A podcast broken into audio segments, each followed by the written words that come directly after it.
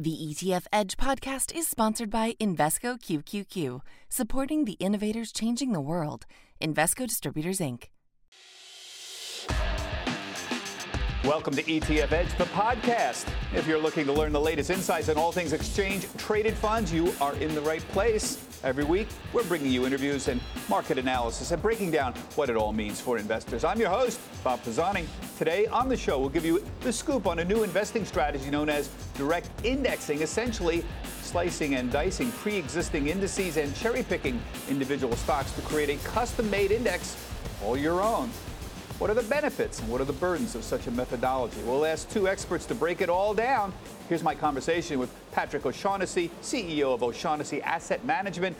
Dave Nadig is the Director of Research at ETF Trends. Patrick, we always have to do an explainer on how this works here. You can sure. slice and dice the S&P 500 essentially or any other index any way you want. So explain this briefly to us. Well, I would just think five years ahead to the future. This is a technology trend. In five years, you're going to get to own an, a custom index that's built entirely for you.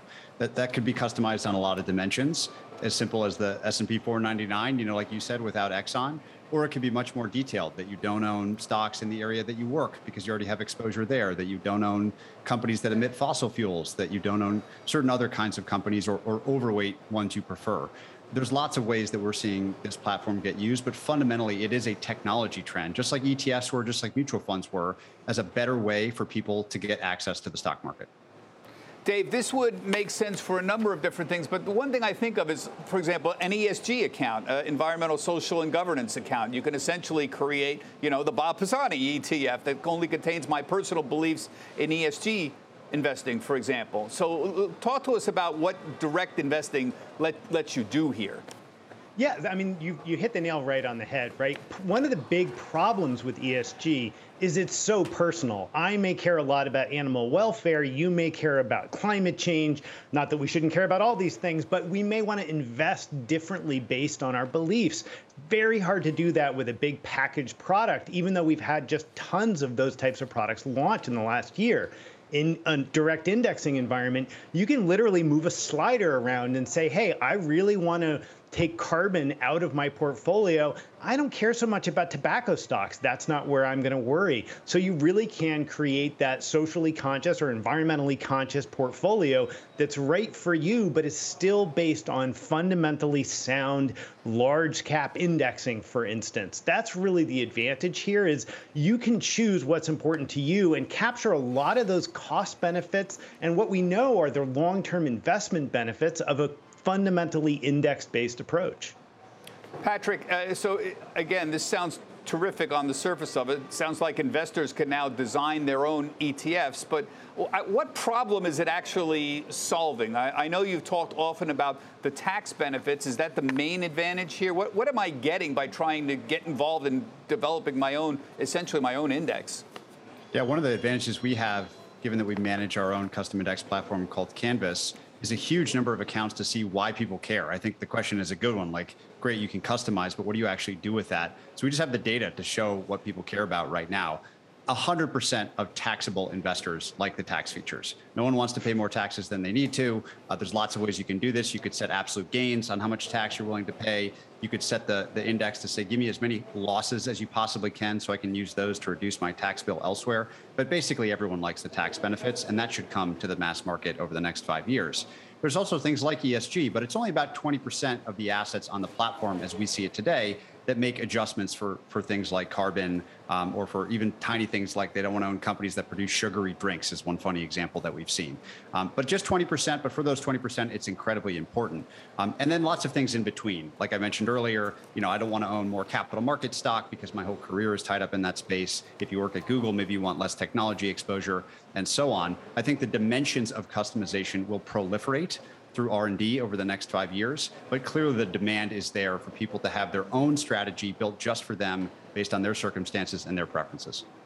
So, uh, Dave, Patrick's been talking about tax loss harvesting as a main mm-hmm. feature of this. Does, does, tax management here really add any alpha? Do you actually, can you show that it, people are doing better under it?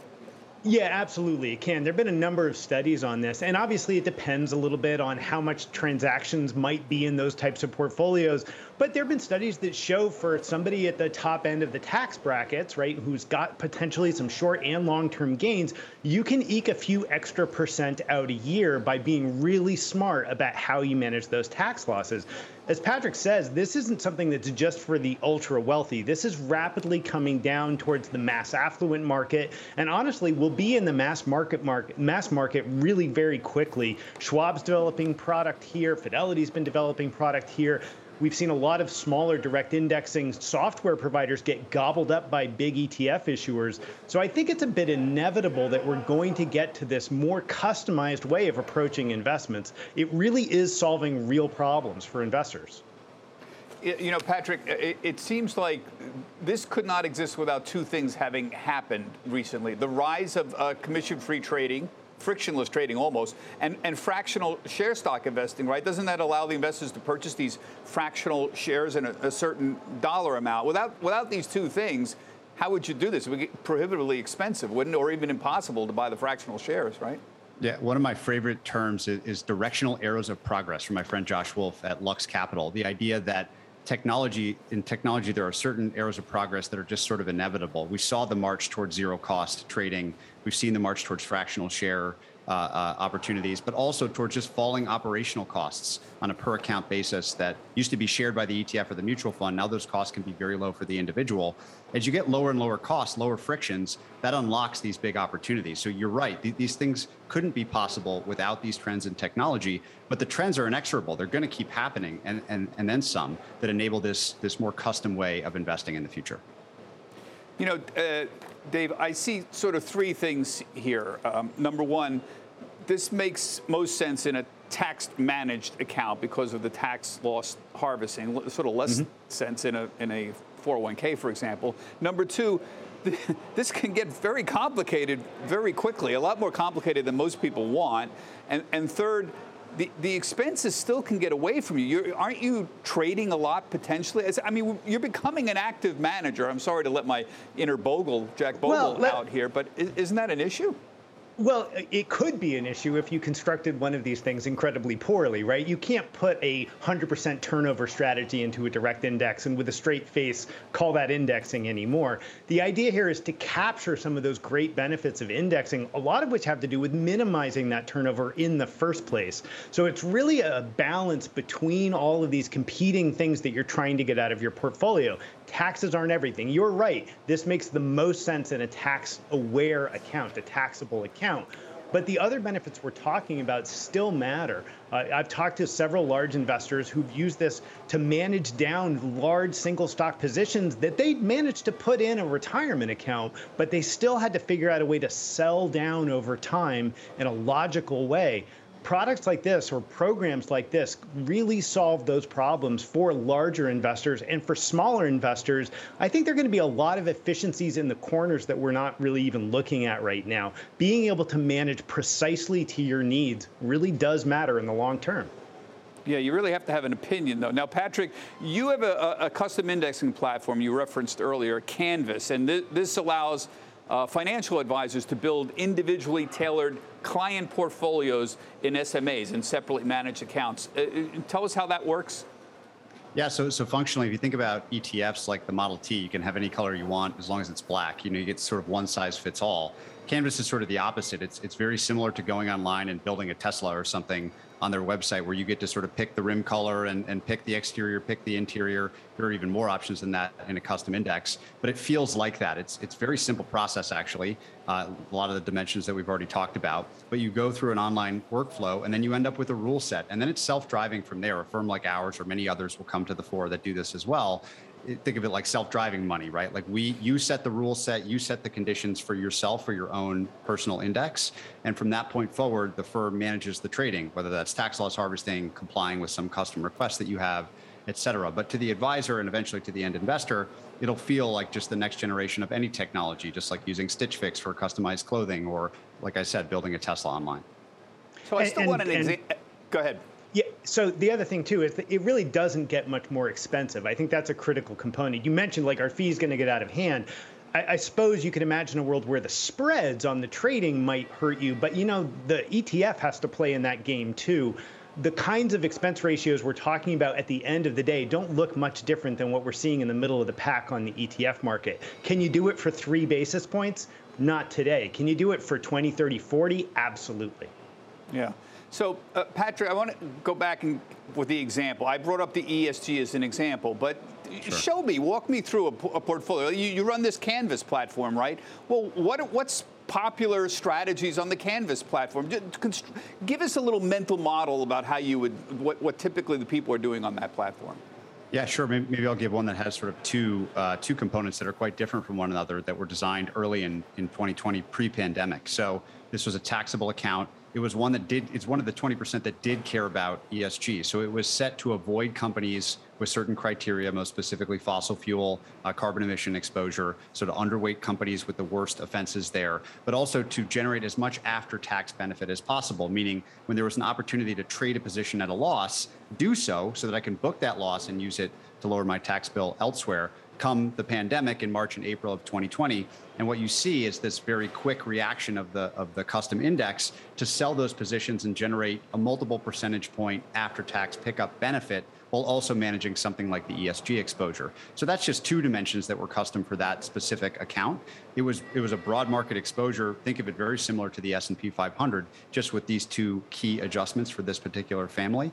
And again, we're seeing tons of different examples just like that one, but it allows you to react to changing market conditions versus just hold a simple exposure that can't generate things like tax benefits and customize to the person's uh, circumstances. So other than the 20%, that are using it for ESG purposes. Is there any generic other group of people that are using it for specific purposes? Uh, I mean, are, are, is most people taking an S&P 500 index fund, or are they using other fund indexes, or and, and building customs around other kinds of indexes? Any any trends that you're seeing? I'm trying to get a sense of what people sure. are doing with all this. So, so the beauty of, the, of a flexible platform is it's all over the map. So yes, some are look kind of like the S&P 500. Others look like the MSCI ACWI World Index. Others look like a 50-50 large cap, small cap, wanting to tilt more towards small cap. So you can use it to create a custom asset allocation at the high level if you want, and lots of people do that.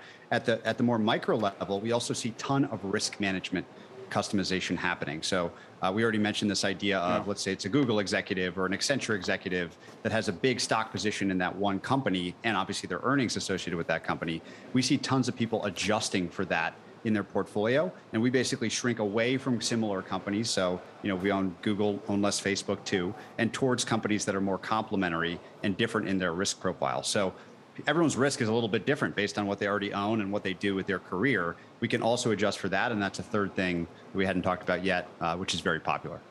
Yeah. So, so Dave, if you're picking your own stocks and you're creating, you know, the Bob ETF, what's the benchmark? How, how do I know how I'm doing, or is that a silly question? Well, I, I, I, get no, confused. I think, the, the, word index is in this for a reason, right? We've been managing separately managed accounts since the 50s, right? But the reason we call this direct indexing is you start with the idea that there's a piece of intellectual property that you want to follow. Call it the MSCI ACWI, right? That's thousands and thousands of stocks. You obviously don't need to own thousands and thousands of stocks individually, so you can use something like Canvas to winnow that down to just getting the actual real economic exposure with these twists on it. But then once that's set, it really is like an index. There's nobody picking and choosing stocks on a week to week basis. This isn't active management, it's software that's really what we're doing. We're taking the same indexing software that's been used, say, at BlackRock forever to run their funds, and we're bringing that down to the individual account level. That's really what's happening. It's just bringing that massive software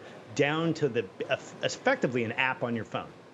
Right. And and Patrick, in the discussions I had with you, you wanted to make a difference between direct indexing and custom indexing. This is a little in the weeds, but you made this very clear. Direct indexing is you pick the index, whatever index that might be, the S&P 500, FTSE, whatever, and you run the tax loss strategy with those holdings that you, you pick out of that index. Uh, the research portion for direct indexing is done essentially by the index providers. They have the index. Custom indexing uses in-house researching essentially. You, you can target anything you want. If I want to target a two and a half percent dividend yield, is is that an important distinction? This this difference between direct indexing and custom indexing? I think it's really important, and that you'll see the leading firms go more towards the custom side than the direct side. And I would think about it in really simple terms. Does the firm doing this for you, us or somebody else, do they control the research or not? In the case of direct indexing, it's like you said, it's outsourced to S&P or Russell uh, or MSCI, and those indexes are the are the baseline off of which you can then you know make little little small tweaks. We think it makes much more sense to go from the bottom up, build exactly the strategy that the customer needs, and and use in-house R&D to do that. That allows you to do a lot more small, granular, flexible things. It also allows you, I think, uh, to just do a better job of moving quickly and accommodating new investor demands as they come out, not waiting for a third party to update their index methodology. And I would think about this just like ETFs. The vast majority of ETFs are not market cap weighted exposure. There are some index methodology that somebody somewhere designed and maintains and occasionally updates. We would rather that our investors not be at the whims of, of those research people and those designers, but rather control that in house so that we can give customers exactly what they want. Yeah, uh, Dave, I want to switch topics a little because I want to get your thoughts on something that happened on Friday. The Senate Finance Committee uh, on Friday proposed uh, a raft of loophole closures uh, around some of these uh, these uh, these systems and ETFs, and, and, one very specifically targeted was the in-kind redemption tax treatment ETFs rely on. Can, can, I've gotten some questions about this. Can you explain this simply? What is this about? How in-kind redemption tax treatment works, and and how this would affect ETF owners if it passed? Yeah, sure. If you're an ETF owner, generally you don't get any capital gains distribution from the fund company because when money comes out of an ETF, the company can push out their lowest basis shares, the ones that there would be a taxable event on. That's part of the creation redemption mechanism. It's been that way since 1993. It's not something that's brand new. It actually dates back into the 40s if you really trace it all the way back there is a specific line in the Internal Revenue Code that says mutual funds and ETFs can do this. Uh, Senator Wyden, in his proposal, says let's just cut that line out of the Internal Revenue Code. It's very simple. It's literally one sentence. But what it would do, it would mean that that window goes away. You can no longer redeem your low basis shares. So it puts an ETF and a traditional mutual fund pretty much on the same footing, which means if somebody has right. to sell inside the portfolio, there's a taxable event. So if I owned a Vanguard uh, Tech ETF, you know, fund, uh, I, right now I pay almost no capital gains until I actually sell anything, of course. But if they eliminate this, it, it means you'll get a taxable gain distribution if they sold to meet any redemptions, just like a mutual fund. Yeah, not only to meet redemptions, but also just rebalancing, right? I mean, almost all yeah. of these funds have some sort of rebalancing mechanism in them, except for, you know, the most generic cap weighted exposures. Every time that happens, it can theoretically create a taxable event, which you then have to pay for whether or not you did anything, whether you sold anything. So that's why we've always said yeah. ETFs are more tax fair because you, as the investor, determine when to sell. Yeah, and, and not to ask a silly question, but why are they doing this? Why, why are they well, trying raising, to close this loophole? And, and, and what are the chances right? it's going to get enacted? I think the chances are fairly low. Uh, it's easy to look at this and say, well, gosh, this is a thing that rich guys are taking advantage of. It's actually smaller investors that benefit the most from this. High net worth investors generally have lots of ways to shelter taxes. Uh, ETFs are convenient, but by no means the mainstream of how high net worth investors manage their tax situations. But if you're a smaller investor who's been accumulating some money outside of your 401k, ETFs have been a great boon. I think that this is pretty regressive, and that's for that reason I think it's pretty unlikely to pass. But the reason to try to raise revenue, obviously. Now it's time to round out the conversation with some analysis and perspective to help you better understand ETFs. This is the Markets 102 portion of the podcast. Today we'll be continuing the conversation with Dave Nadig from ETF Trends. And Dave, I want to have a slightly different subject than what we were discussing uh, prior to this with direct indexing, and that's what's going on with the SEC and Bitcoin ETFs. Uh, Gary Gensler, the head of the SEC, is going to be testifying tomorrow in front of the Senate Banking Committee about what the priorities are uh, for the SEC, and uh, he's made it very clear that uh, crypto is one of his priorities. Uh, unfortunately, uh, he seems to be sending out signals of great concern about a Bitcoin ETF. you, and I know you and I talk often, and you have turned rather negative on the prospects for a Bitcoin ETF. Yeah. Tell us why. Well, I would say that Gensler hasn't just gone negative on Bitcoin ETFs, he's gone negative on crypto, period. Uh, the comments that he made, particularly to the Coinbase uh, request to uh, launch their lending program, which which is a pretty straightforward thing in the crypto space, lending your Bitcoin to somebody else who then wants to short it. I mean, this is, you know, and or or just lending it out to people for whatever purposes, so that they can use it in some other part of the crypto ecosystem and and gaining some sort of, uh, you know, interest rate on that loan, a little bit like stock loan we do in the traditional securities market. Um, it's a pretty normal use case in crypto. Uh, outside of Coinbase, there are hundreds and hundreds and hundreds of ways to do that kind of lending. Uh, and the response from the SEC was more than just negative. It was a Wells notice. It was basically saying, you will be in violation if you try to do this thing. It's about the most aggressive thing the SEC can do, short of actually bringing enforcement action to somebody. Um, I mean, pretty much everything that went down with Wells Fargo, if you remember, happened through notices like that as well. So that is a it's a pretty bold statement from them to come out and say you just simply cannot do this because this puts you in the securitized realm.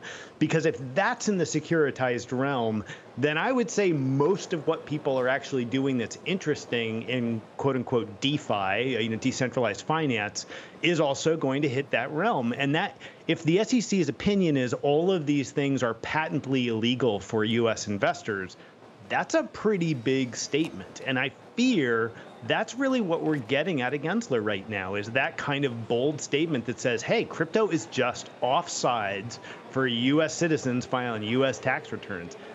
That's not what I expected. I actually expected a bit more of a bridge. Well, what I see going on here, and I agree with you, um, they're essentially saying lending Bitcoin is a security, and if that's the case, then almost everything else is security as well. So they're taking a. Th- this is not because they had a thing for uh, for Coinbase, they're taking a jurisdictional stance here. They're basically saying yeah. this is going to fall under the purview of the SEC, and we're telling you right now all this other stuff. This is basically drawing a line in the stand and saying everybody else, you, you guys are potentially under our purview. Is it not? I mean, that's what they're doing. Yeah, it's, it's not because they have a thing for trying to get back at Coinbase or something like that. No, no, no. this isn't this isn't personal. Um, as much as it may have felt personal to the CEO who went on a bit of a Twitter rant about this, um, this isn't personal. This is, as you put it out, this is staking out jurisdictional ground. This is a little bit like when the FBI shows up at a crime scene and says, "We got this. The sheriffs can go away." Right? It's pretty hard to argue when the FBI shows up. It's pretty hard to argue when the SEC shows up. It's not like there's anybody you can appeal this to, really short of legislation, this is how it's going to go. The SEC is going to decide where it wants to draw the lines. So, so this goes way beyond will they approve a Bitcoin ETF. I think a straight up uh, held Bitcoin ETF, sort of a GLD for Bitcoin, I don't see that in the picture at this point. Give, until we have some further guidance about how they want to think about crypto and where it fits against the securitized part of the balance sheet, I think all of these things are on hold. Yeah, so here's my first question, my, my, first reaction. How did this happen? Remember, Gensler was supposed to be the, the crypto golden boy, right? Oh, he taught at, you know, MIT. He certainly gets it. Has something happened to him between now and then, or, or uh, is actually nothing happened, but there's a big difference between being a professor at MIT and being the head of the SEC. There's different responsibilities. I mean, what the community seems in shock, but should they have been, or you know, suss this out for yes. us. I, I, think there's a big difference between being a professor, where your job is kind of to explain the world to your students, and being in a policy position. Uh, and for better or for worse, the chair of the SEC and the SEC in general is a policy organization. It may not have been designed that way in the beginning, but it is now a organization, an organization that delivers policy about how the securities markets in the United States work at a fundamental level. Um, and that's you know gets a little bit beyond investor protection, in my opinion. I, I tend to be a little bit more laissez-faire about these things. I think financial innovation in general is a good thing. I absolutely think you need guardrails and rules, and I would love them to come out with really clear guidance for everybody in the space, so everybody could understand what the playfield was like. But what we that's not what we have right now. What we right. have now is supposition based on statements made at, at conferences. I mean, we, you said it yourself. We're going to hear testimony to the Senate Banking Committee, and then we're going to try to infer policy from that, which is a little nuts. I'm not trying to defend the SEC, but isn't this what they're trying to do now by making these comments about the Coinbase lending program? They're laying out a jurisdictional stance. Gensler has already said, "I've got a problem. I don't know what there's there there is regulatory gaps over, for example, the exchanges. We don't know who's controlling these. Don't we think we should know who's got control over these things, regulatory control, before we go out and approve a Bitcoin ETF? This makes some sense to me. And here uh, they're laying out a stance, which I agree is a bit extreme, but at least they're laying out a, a, a stance. Aren't they? Aren't they laying the groundwork to essentially say we have control over things like Bitcoin exchanges, and now that we have regulatory control, now let us tell you what we need to therefore get to a Bitcoin ETF? Yes, I think I think you're right. They're they're they're going back a step to a sort of a first principles approach, right? Establishing what is and is not in their purview. Um, you know, I think one of the other things that may have caught them off guard, and I haven't heard this directly from staff, but I've heard you know other people talk about this. The, the, fluidity with which you can move money around the crypto ecosystem, I think, has caught a lot of policymakers around the world off guard. It is trivial for me to go buy a million dollars in Bitcoin on Coinbase and then move that over to a MetaMask wallet that's sitting on my computer and then open up an FTX yep. account in Germany and start trading the, you know, leveraged futures on Bitcoin. Now you may break some quote unquote rules in that process, but you'd be hard pressed to find out which one you broke. Right. So, okay, handicap this. What happens now? Is he going to approve, for example, he's indicated he, he would smile upon people putting in applications for Bitcoin futures ETFs because that's a regulated space. Is he going to approve a Bitcoin futures ETF this year? When, if ever, will a Bitcoin future, Bitcoin, I'm sorry, Bitcoin ETF, pure Bitcoin ETF, be approved? And it seems likely now it's not going to be approved without more regulatory control or regulatory clarity. So is that fair to say? A hundred percent. I think before we get any of these things approved, I would expect that we'll get some sort of communication from the staff about it will probably come in the form of questions as these things often do like a request for comments and in that RFC people will be able to say all of their opinions about how the ecosystem should evolve and then there'll be proposed proposed rulemaking that's normally how big weird new things happen in the securities market in the US that process takes years and honestly despite the fact we've had filings for this stuff for years we've never really had that full conversation about crypto in general. It's been very specific to Bitcoin ETF. Sorry to pin you down so much. The, oh, so the chances of a Bitcoin futures ETF happening this year in the next six months? 20, you, you... 20, 25% in the next six months. Um, I suspect we'll get some more kicking the can down the road. The SEC loves to kick that can. Um, so we have a lot of filings. A lot of them are due notices in the next 60 days or so about whether or not they're being approved. I suspect most of those will get kicked down the road with requests for more comments. Um, and as for a, a GLD for Bitcoin, a straight up, you know, quote unquote physical ownership ETF, I just think it's absolutely not in the cards until we get more clarification. I think it's been backed up at least into 22, but there's no reason to particularly think any time in 22 is the magic time either. Yeah, I'd agree. Okay, Dave, thank you very much. And that's it for today's ETF Edge podcast. I'm Bob Pisani. Thanks everybody for listening. Make sure you tune in next week. And in the meantime, you can tweet us your questions or ideas at ETF Edge CNBC. Thanks very much for joining us.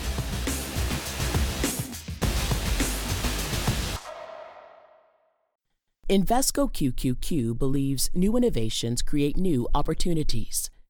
Here's to greater possibilities together. Learn more at Invesco.com/QQQ. Invesco Distributors Inc.